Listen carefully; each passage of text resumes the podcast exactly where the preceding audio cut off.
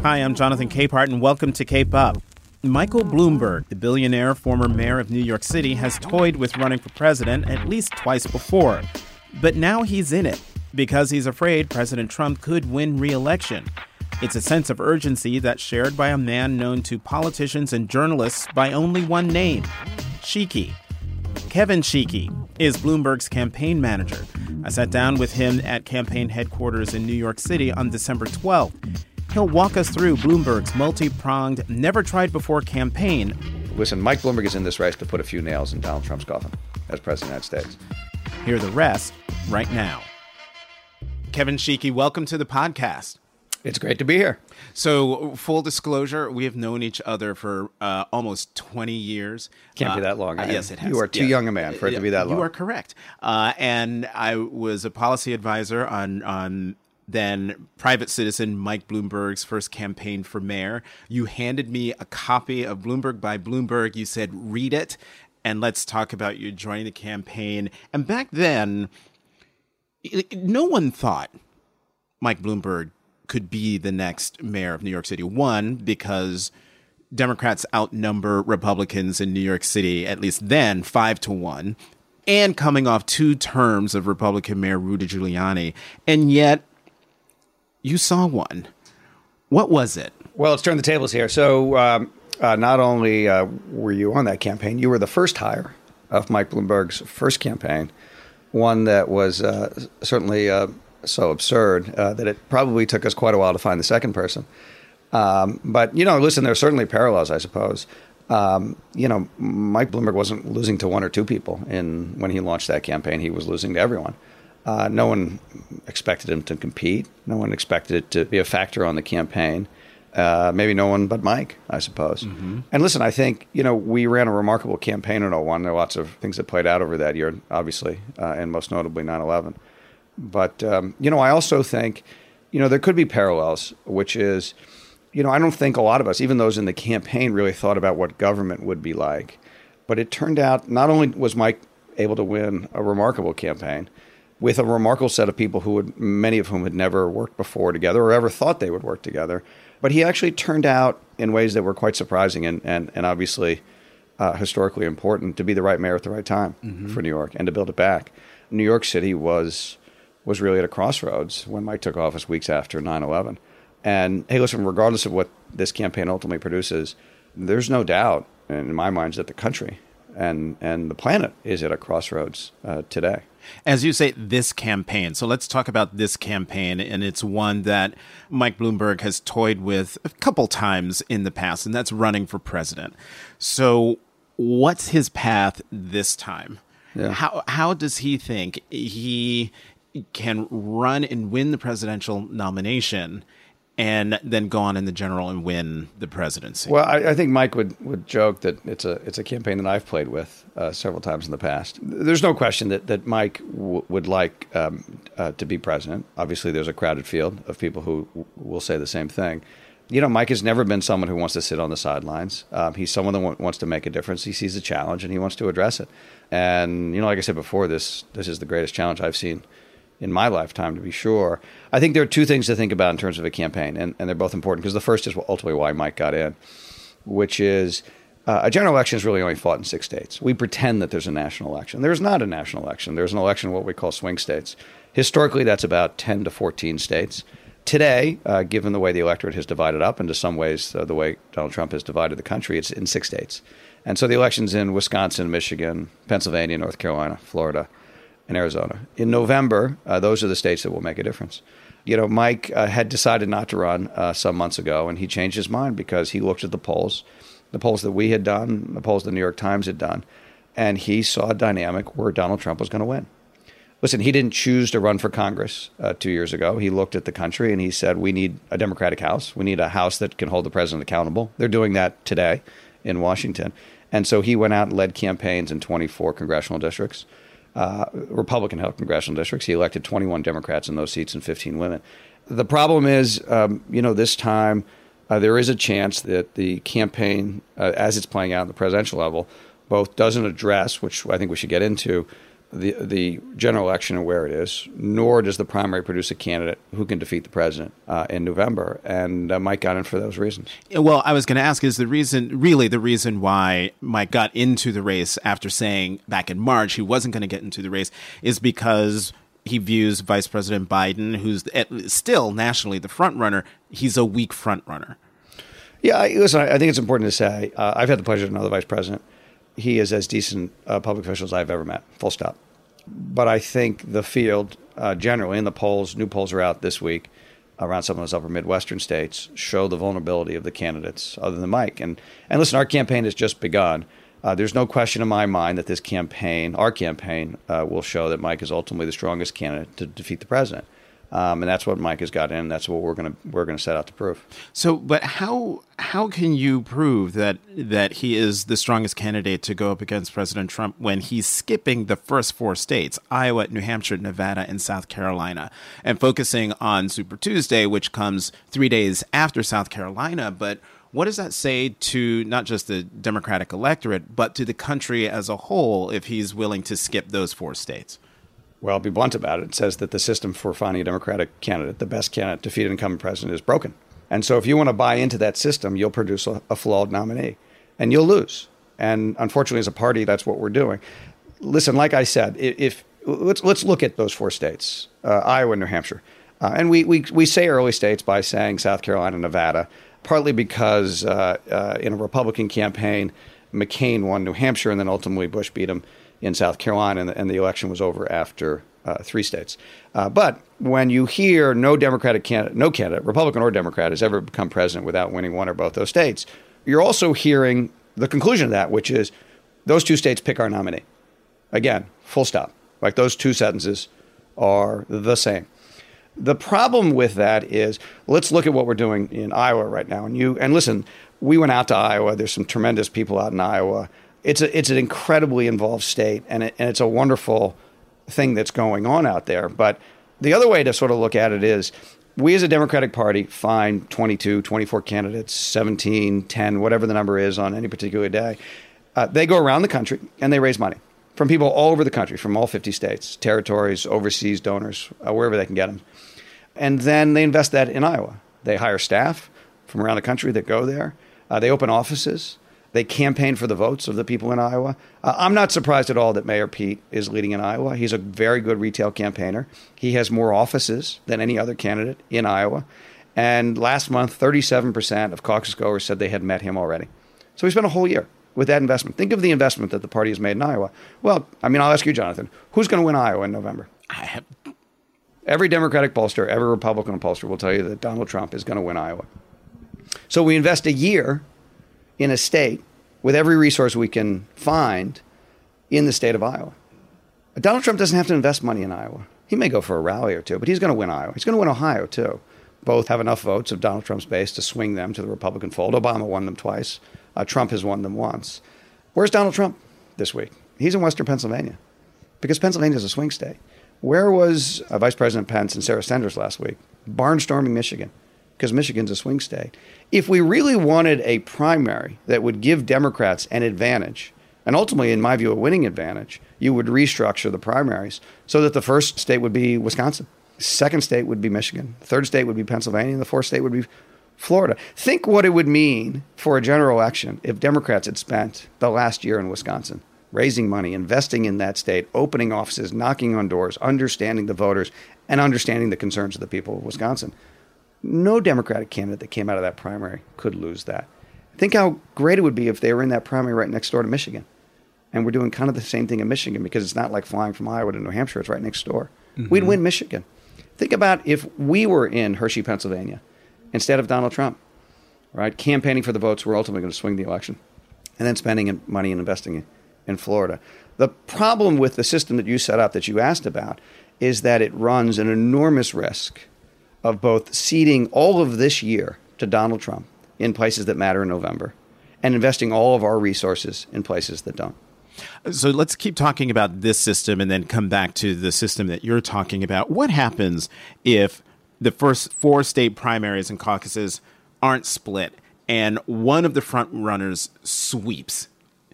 let's say Vice President Biden wins Iowa, New Hampshire, Nevada, South Carolina. How does that affect your theory of the case, or does it? Well, listen, I think we are we are as um, whether it be in the party traditionally, whether it be the news media, whether it be candidates, bought into the idea that we're going to run some early state primaries. Someone's going to sweep, become the nominee, as you say. Uh, historically, that that has happened, mm-hmm. and that we anoint that person the winner. There may be someone trying to catch up, but we've largely decided who the nominee is by the time we get to the third state. So that's certainly one option. Hey, listen, there's a chance that my theory of the case is wrong. You know, we're running that test right now. But my theory of the case is that people in California and Texas and Oklahoma and Arkansas, Alabama, Tennessee, North Carolina, Virginia, Utah, Colorado, Minnesota, Maine, even Vermont don't wake up in the morning to find out what someone in Iowa or New Hampshire did. You know, they might.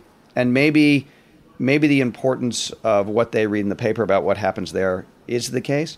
I think that you can run a national campaign. Now, no one has run a national campaign for a primary, in my view, since 1960 and, and John F. Kennedy. Uh, but my view is if there was ever a time to run a national campaign and get people all around this country involved and organizing it, knocking on doors, and standing up for the need to replace this president, it's now. I find it curious that the states that you mentioned, Arkansas, Tennessee, North Carolina, Virginia, maybe Vermont. Why did you why did you name those? Because every single states? one of them is a Super Tuesday state, and you know the early four states uh, that you talked about have uh, three point nine percent of the available delegates, um, and those states have thirty eight percent of the available delegates for the eventual nominee.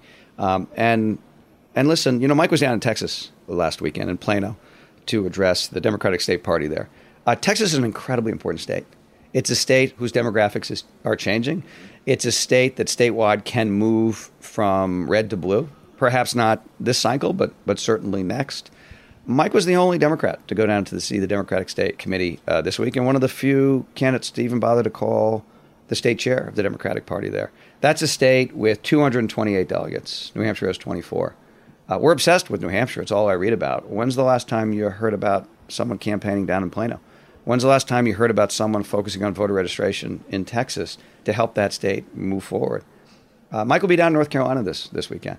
Uh, North Carolina has 110 delegates. Uh, again, New Hampshire has 24.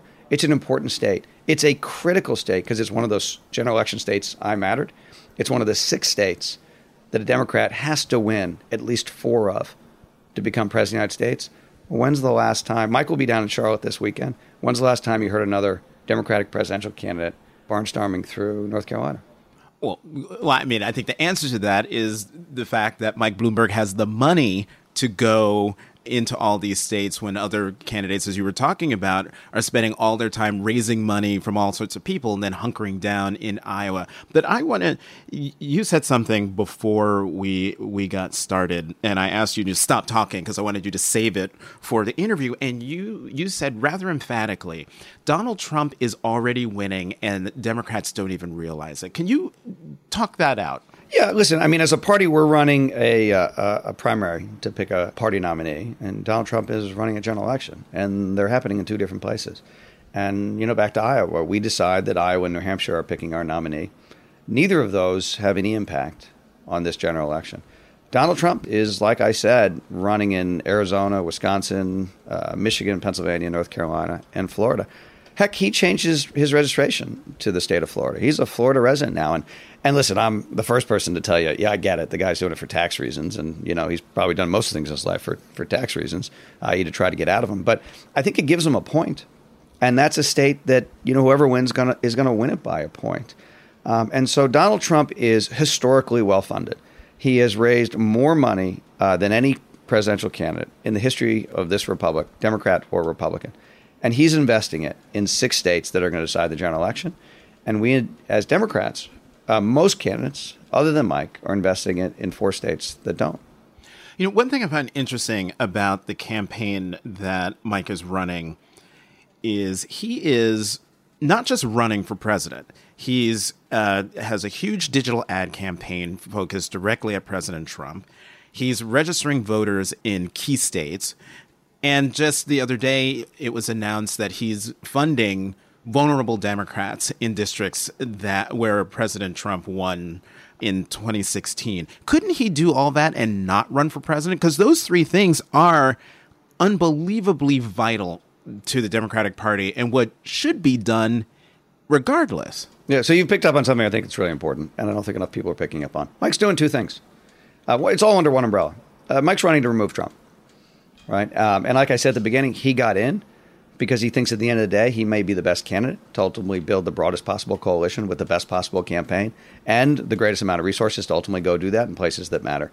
And so, uh, yeah, we think that we can do both. And so, yeah, we're not only running uh, digital ads around the country and in Super Tuesday states on Mike's behalf, we're running ads against the president right now in the upper Midwest, Wisconsin, Michigan, Pennsylvania, and we'll stretch that to, to 10 other states. Mike has started the general election now on behalf of Democrats, and again, is doing things that are not designed to benefit his candidacy, but are meant to weaken the president. So when there is a nominee, we can replace him. Um, now, listen. I mean, you think you mentioned something else that I think is really important. Mike announced yesterday that he is giving ten million dollars to support the the House Democratic majority. Really important to dissect that for a minute because it goes mm-hmm. back to what I said about the fear about Trump. If you're a moderate Democrat, let's look at those you know 24 seats that Mike focused on uh, last year. Uh, we replaced in 21 of those seats Republicans with Democrats, and so you're in a moderate district. And in your district, they're looking at impeachment. They're looking at this debate play out in Iowa. And almost to the one, if you, Jonathan, you're down in D.C., were to go talk to those members, they'd say, yeah, this is a problem for me. When you hear Nancy Pelosi say, hey, or, or anyone else say, and the media speculate, she, Nancy Pelosi is going to have some trouble making sure she gets all those moderate Democrats on board with voting for Trump's impeachment. What you're hearing is the politics in their district is getting tougher, right? Now let's let's take that the next logical step. The politics in their districts are getting tougher because those voters, those swing voters, the voters that put them in office, are not on board with the impeachment process. They are more focused on other issues which they think directly impact them in their lives, whether they be jobs, whether they be health care, whatever the issue is. But when you hear those Democrats in marginal districts are becoming more vulnerable, you're also hearing that Trump is becoming stronger in places where the general election will be fought. And that is exactly what we're addressing. So, Mike's support for those Democratic members of the House is to make sure we can keep them in office, to make sure that they can continue to hold the president accountable for his actions. But understand, if you look at that, it is also sending a signal to us, or should, that the president is getting stronger as we move towards this general election. And that should scare the hell out of all of us. So, does that mean that impeachment is a mistake?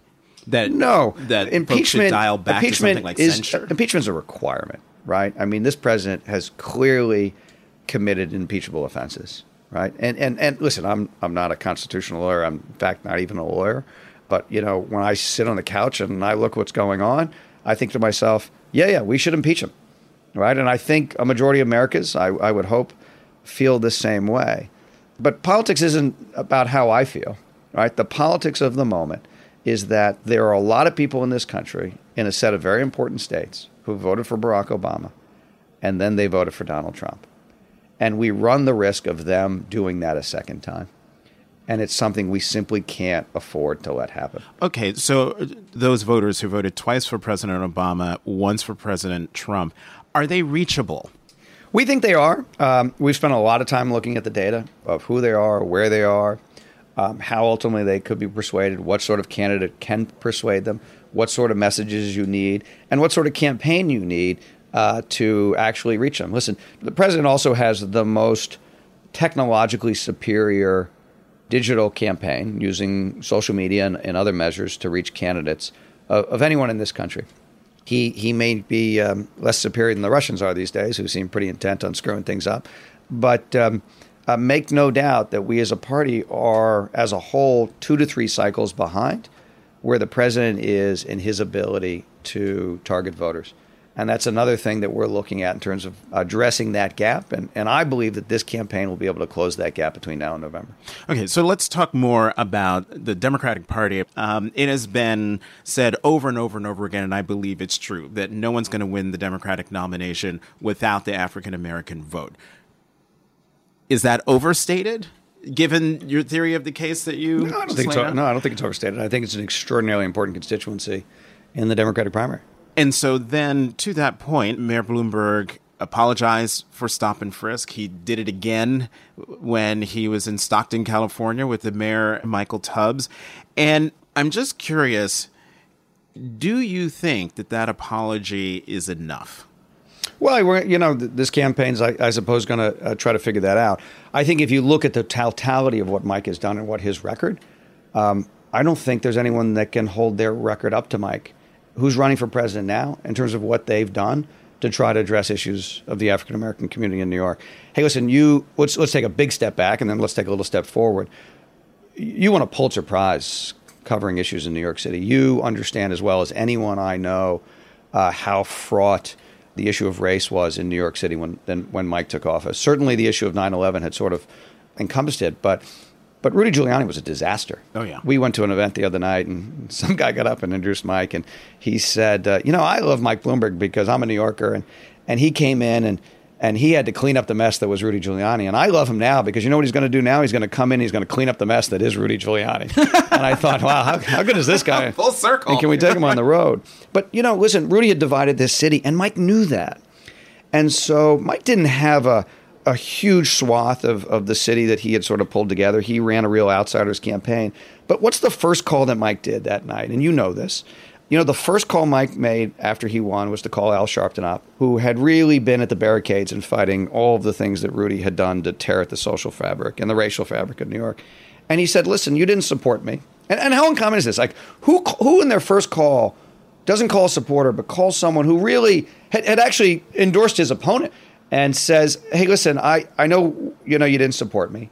Uh, I know we don't know each other, uh, but I also know we got to pull this city back together.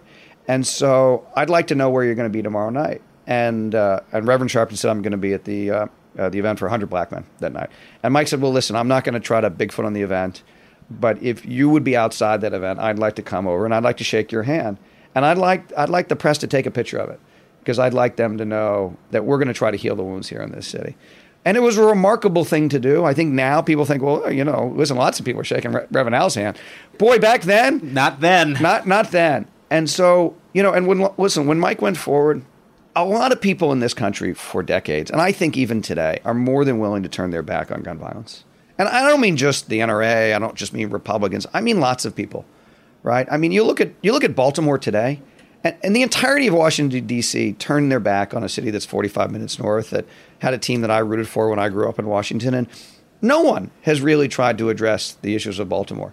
And some part of me thinks when I read these stories about how much we invest overseas, I think, why haven't we put that into Baltimore? But so, listen, Mike wanted to address the issue of illegal guns, right? That was killing people in the city. And so getting, listen, guns off of people that were carrying them was a big issue. But it wasn't the only issue. And so stop and frisk rose, but let's let's walk through that because I think it's important for people to know the facts.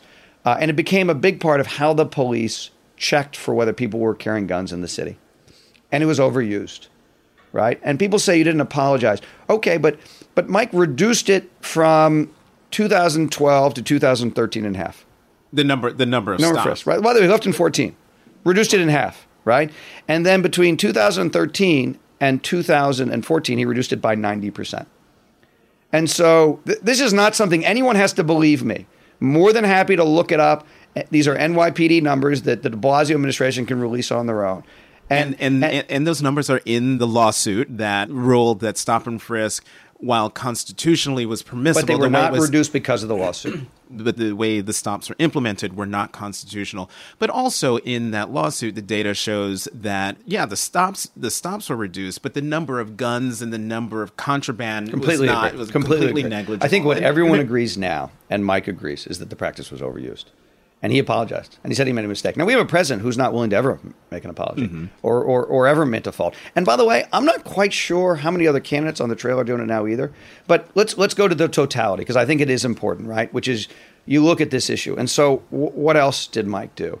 So, incarceration over the period that Mike was in office rose by 6%, right? Incarceration in New York City declined by 36% because Mike focused on the totality of this.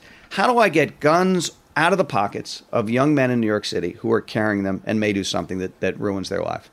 And there was a practice that was overused, and ultimately that Mike ended. But there was also a practice, and Mike started said, hey, when we do catch people, we got to do everything we can not to send them to prison. because when we send them to prison, their problems get worse, and it's really, really hard to get out of that cycle. And what else did Mike do? Even before people were touched by the criminal justice system, he said, There are populations in our city that are at risk. We know that, right? People around the country are simply ignoring it. And so Mike said, What programs can we create so they don't touch the criminal justice system. And so we created the Young Men's Initiative. No one else in the country, literally no one else in the country.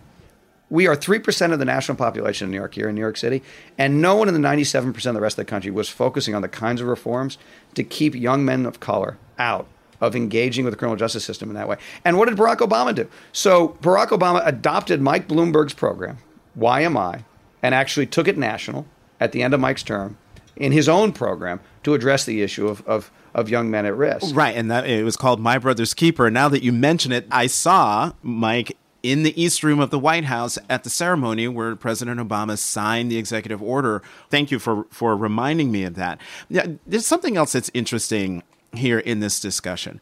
Mayor Bloomberg has received the endorsement of Steve Benjamin, the mayor of Columbia, South Carolina, Michael Tubbs, the mayor of Stockton, California, we mentioned a moment ago, Hardie Davis, who's mayor of Augusta, Georgia, but also the president of the African American Mayors Association. Why do you think these three individuals, and I'm, I'm, I'm, sure there are more, black mayors, given this whole, how incendiary stop and frisk is, are stepping out and supporting Mayor Mike. And I should just point out, I interviewed Mayor Benjamin for a column a few weeks ago and asked him about stop and frisk. And he was like, I will never defend stop and frisk. But that's one discrete piece in a larger. Um, well, because it gets, it gets, right back to what I was talking about, which is there's another uh, great African American mayor down in Jackson, Mississippi. Uh, Mike went down and saw him uh, last week. And Mike went down and saw him because he called up and he said, um, "Hey, listen, I'm seeing all this stuff about uh, stop and frisk and what, what Mike's done, and and I appreciate that he is reflective on what went well and what obviously didn't go well." He said, "But I don't understand why you guys aren't talking about the reforms that you did to keep young black men out of prison." He goes, "I'm following those reforms." He goes, "Down here in Jackson, Mississippi, I am implementing reforms that you taught me."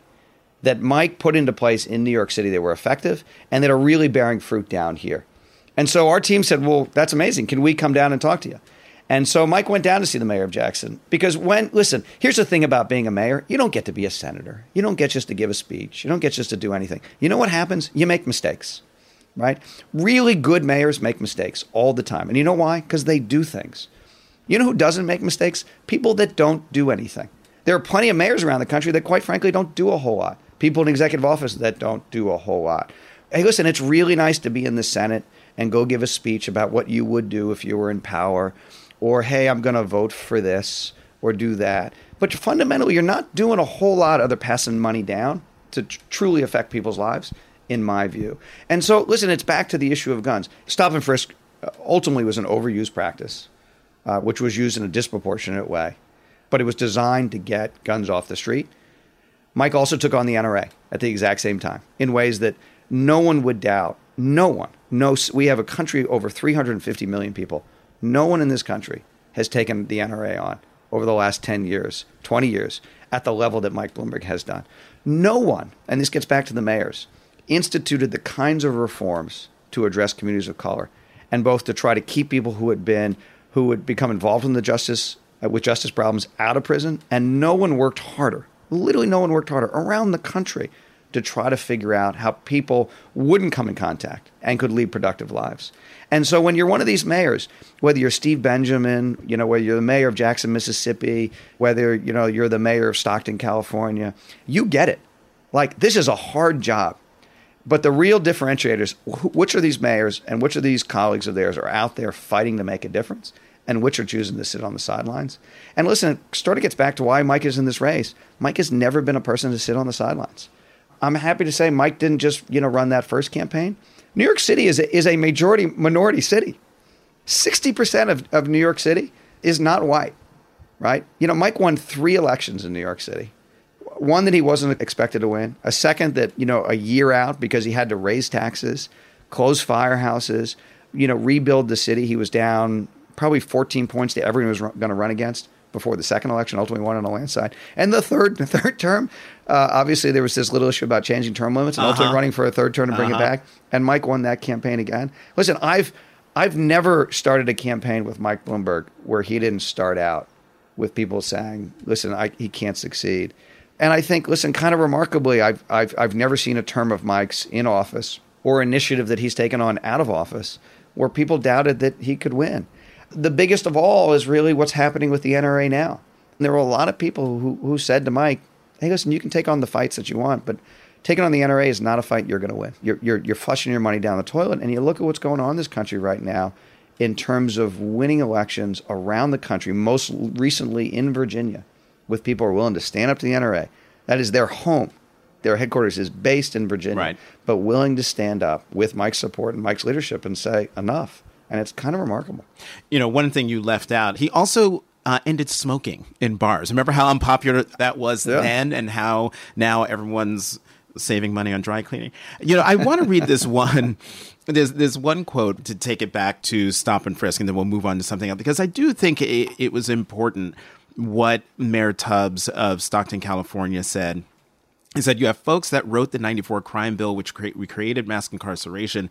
You have folks that voted for the 94 crime bill. You have folks who supported ronald reagan. There's not a candidate in 2019 who has a criminal justice record that supports where we are today. But i think the sign of a good leader is one who apologizes and not just apologizes in, in a room where everyone agrees. And he's talking about how Mike went to CCC and to a congregation he knows well and congregation that knows him well to say, I'm sorry and I apologize. What do you say to African Americans for whom, as Mayor Benjamin told me, stop and frisk is a threshold issue and that Mike is a non starter for them? What do you say to them, or is there anything you could say to them to get them to reconsider? You know, listen, I think one of the difficulties in politics is understand the totality of anyone's life.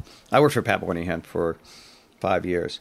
And he had this remarkable record. And unfortunately, people sort of always try to focus on the last thing he did instead of really looking sort of who he was and what he had done over the course of one of the great political careers in American history.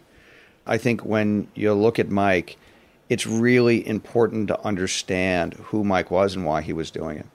Mike made a, a stronger commitment to try to address the issue of illegal guns, whether they were on the streets, whether they were flowing from uh, you know, illegally from states like Virginia because lacks federal laws, or you know whether there were uh, initiatives that we needed to take to keep people out of prison because ultimately, you know, in Mike's view, prison is likely to lead to recidivism and people being stuck in a system that they'll never get out. No one had took on the totality of those issues like Mike. But quite frankly, let's go back to sort of where we started with Reverend Sharpton. I don't think people remember the importance of also how Mike handled things when they did go wrong. And I mean in big ways. Timothy Stansbury being shot on a roof in Brooklyn by a white cop, or um, you know the things that go wrong, where where police made mistakes, and we had gone decades, certainly in this city and quite frankly nationally, where you really did not have someone even then who was willing to say, "Hey, listen, something here went wrong." You had Rudy, who was always the first to rush to the defense of a cop, even when it was seemingly indefensible. And so when Sean Bell got shot, one of the most horrific tragedies I've seen in New York City. Young man uh, leaving his bachelor party unarmed and is shot in his car by police in a way that's indefensible. Mike Bloomberg knew what he had to do, knew what mayors for decades before him would never do, which is he had to walk into Sean Bell's house and apologize to his mother. He had to say that, hey, listen, this couldn't be tolerated. He had to say that we need to change the system so things like this never happened again. And he needed to keep a city from blowing up right? In ways that it always had. And in some ways around the nation still does. But you know, listen, when Mike was in office, and you've known Reverend Sharpton as long as I have, or you know, the folks out at CCC or others, but I don't know a mayor over my adult lifetime who wasn't more decent or more effective or more compassionate when things went wrong in pulling a city back together. Right? And we see things going wrong all the time now. But when they went wrong in New York, Mike knew who to call. He knew what had to be said you know, he knew that, hey, listen, for those funerals, the mayor needed to be up in the front row. And people need to know that the mayor knew that that family not only deserves an apology, but they deserve justice. And for decades, no one was willing to do that. you know, you look back now at those horrific incidences and you think, how remarkable was it that you could heal that city when things like that happen. And I think that's a true measure of a man. And I think people need to remember that. When, um, again, before we talked, and you said rather emphatically that President Trump is already winning and Democrats don't know it, the one thing I noticed in that, the emphatic nature that you said that, there's a sense of urgency. What do you think happens to the American experiment if indeed Donald Trump wins a second term as president of the United States? Listen, it's a great question. Uh, Mike was asked this in Madrid when he went to the climate accords uh, earlier this week, and I'll get to that in a minute. I think to the urgency, you know, a year ago, my view was Donald Trump had lost the last general election by 3 million votes to Hillary Clinton. Ultimately, obviously, won with the Electoral College vote. But my view, having looked at data and talked to folks that I thought were pretty smart, had run campaigns, is that listen, he was going to lose by 5 or 9 million votes in a popular election, and ultimately very difficult to put the Electoral College vote together if that happens. I think as we've seen this campaign play out, as we've seen some of the structural deficiencies in how it's structured, and as we've seen the polls in the swing states, I'm incredibly nervous. You know, I am nervous that Donald Trump is poised to win again. And quite frankly, there's no question in my mind that Brad Parscale, who is Donald Trump's campaign manager shows up for work in the morning and thinks he has a winning hand and that he's playing a winning hand. And I think that's really, really tough to understand. Hey, it's it's it's tough for me to understand. I, I think the first few weeks I started saying it. I'm not sure I totally believed it because I didn't want to believe it. But I think it's true. And once you understand that, yeah, yeah, you get a lot of urgency because it gets to the second part of your question, which is what does it mean to this country or to this planet that he gets eight more years? And it gets back to what Mike said. Mike was asked four more years. Four more years. Sorry, eight years in total. And Mike was asked, and Mike said, "Hey, listen, I, I think we can put this country back together after four years of Donald Trump uh, as president. I think we can put international agreements, most notably the, the Paris Climate Accords, back together after four years with Donald Trump as president. It'll be hard work, and you'll really need someone who knows how to do that." But Mike's view is it can be done.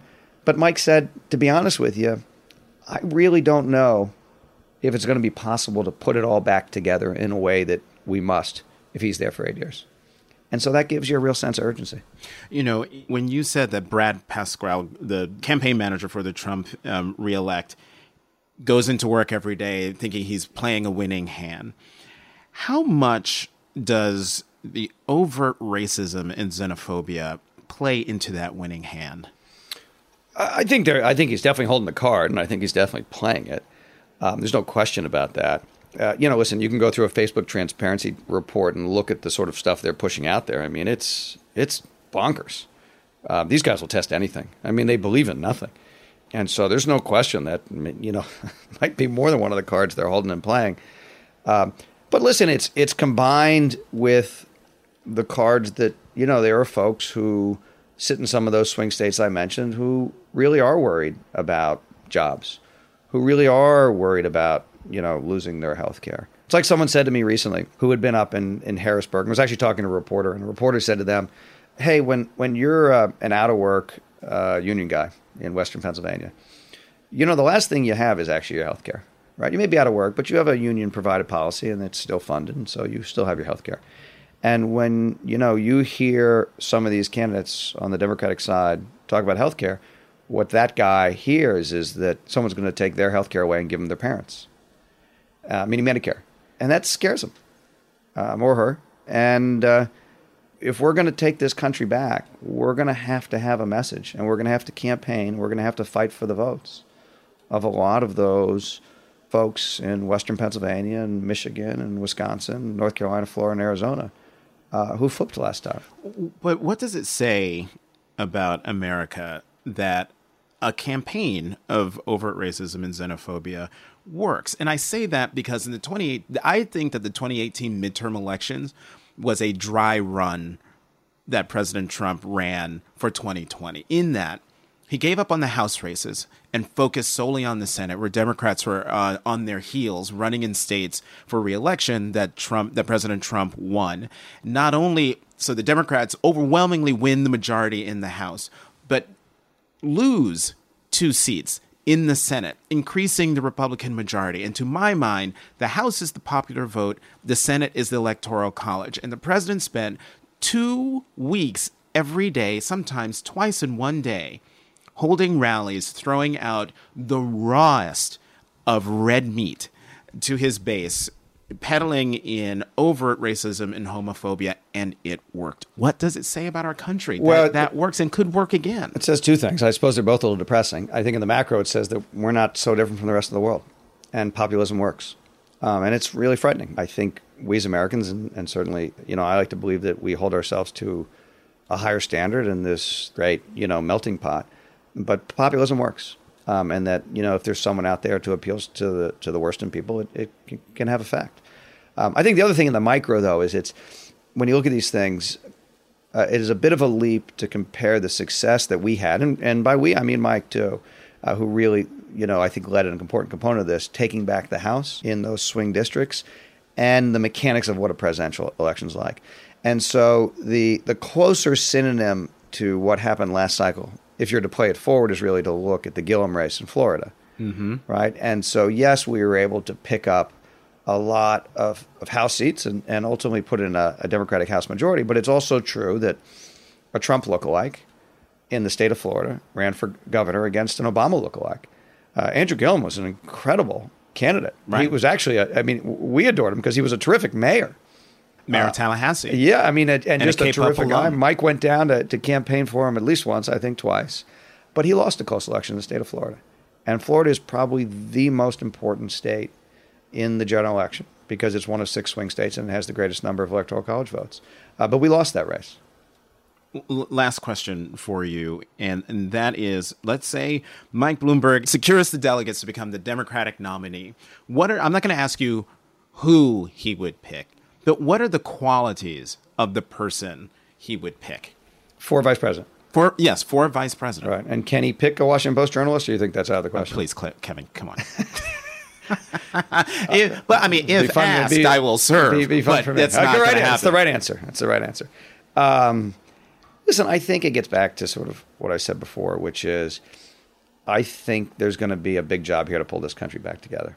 And I think whatever, whether it's Mike Bloomberg, whether it's someone else running for president, they're going to have to pick a candidate that sends a signal that we're pulling this country back together and that we're pulling people back together and that we're going to be campaigning, you know, across those states and pulling people back who, who voted for Donald Trump and, and, and need to switch their vote.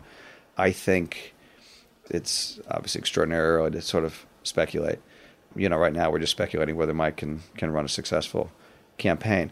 I do think, uh, and so listen, I think it's incumbent upon Mike and it's an incumbent upon whoever wins to ultimately find some real diversity on their ticket, um, so they can help pull it together. I think, uh, you know, if this is the last question, I'll sort of sum it up. I think, you know, listen, Mike Bloomberg is in this race to put a few nails in Donald Trump's coffin as president of the United States. And I think that there is no doubt in my mind that he will succeed in putting a few of those nails in there. We're doing two things. We're running to replace uh, the president, and we're wanting to uh, try to make Bl- Mike Bloomberg the nominee. My hope is certainly that those two things come together, but there is no doubt that Mike will have an outside effect in reducing Trump's chance of reelection. But I think there's a lot more work to do, and I think we're just getting started. Kevin Sheekey, campaign manager for Bloomberg 2020. Thank you very much for being on the podcast. Uh, my first interview after we get the nomination is going to be with Jonathan Capehart. Well, what about Mike? Can I get Mike? Well, Mike will be well before that. Okay, I'm just just checking, getting you on the record with that. Kevin, thank you so much. Thanks for being. Thanks for listening to Cape Up. You can find us on Apple Podcasts and Stitcher. And how about doing me a huge favor? Subscribe, rate, and review us. I'm Jonathan Capehart of the Washington Post. You can find me on Twitter at CapehartJ.